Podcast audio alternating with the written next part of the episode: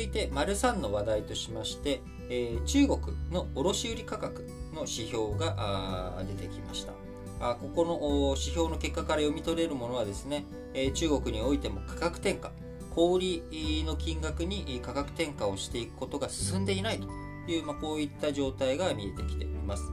え価格転嫁に遅れが生じていけばですね、当然、え企業の収益を圧迫していくということになります。企業収益が圧迫していく、消費がうまく上向いていかないという状態、これが続いていくということになれば、中国の景気が減速していく、え中国の景気が減速していくと、世界経済、えこちらについても回復が遅れていくということになっていきますので、え非常に注目かなと思います。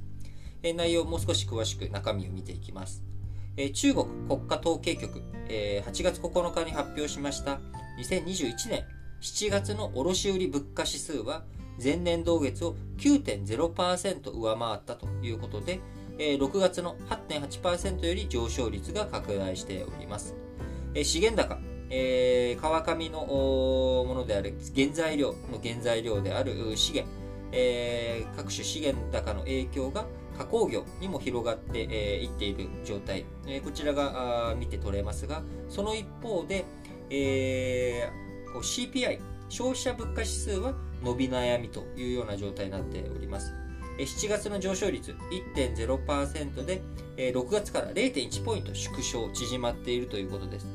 卸売価格は8.8%から9.0%に上回っている一方、消費者物価指数の方については1.1%から1.0%に縮こまっているということから、価格転嫁に遅れが見受けられるということになっております。現状、中国でもですね、新型コロナウイルスのデルタ型の感染の再拡大、えー、感染拡大していることによって、新型コロナウイルス対策で、えー、ロックダウンや移動制限、えー、そういったものが強まってきています。え中国国内の消費の下振れはもはやあ避けがたいというような状態になっており、え販売価格、小売価格を引き上げていくのが難しい中、原材料高、資源高に伴って卸売価格だけがあ非常に急ピッチに上昇していくというような状態になっております。え企業の仕入れコスト、高止まりしているということで、主因は何度も今申し上げました通り、え資源高ということで、国際商品市況の回復に伴う原材料の値上がりということで、石油、天然ガス、石炭、鉄の採掘業、それぞれ5割前後上がったというような状況になっております。この川上、産業のね、川上上流にあたるところの価格上昇、これは川中の業種にも波及しており、石油、石炭加工、鉄鋼、非鉄金属加工、肥料など化学原料、化学繊維は2から4割高まったということで、卸売物価指数全体の上昇率のうち、この8業種だけで7.5%分を押し上げたというような状態になっております。えー、対照的にですね、耐久消費財や日用品といった川下の部分については伸びが鈍いということで、衣類、前年同月比0.4%、自動車は0.5%、えそれぞれ下落したというような状態になっております。えー、今、非常にですね、中国も価格転嫁に遅れということになっております。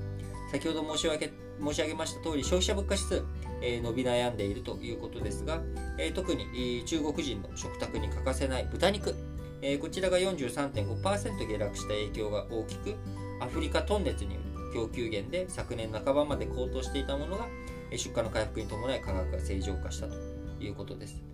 えー、食品とエネルギーを除くコア指数は前年同月より1.3%高まりましたけれども、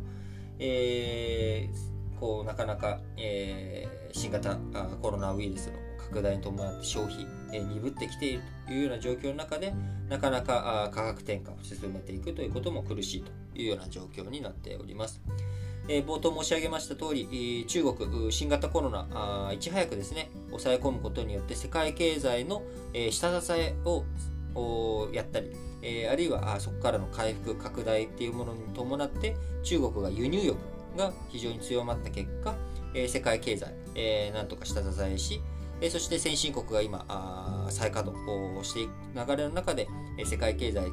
いい調子に上がってきているわけですけれども、そこに急ブレーキがかかっていくということになれば、世界経済全体がまた再び、えー、去年のですね、2020年の1月から3月にあったような、えー、大ブレーキがかかって、えー、くるという可能性、えー、そうなってくるとアメリカの、えー、FRB があテーパリング、え金融緩和の縮小を目指しているところのシナリオが崩れていく、まあ、そういったものが崩れていくことになることによって経済株式市場や市況関係についてですね混乱が見受けられるのかどうかと。いうところで、え引き続きしっかりとウォッチしていく必要があるなと思います。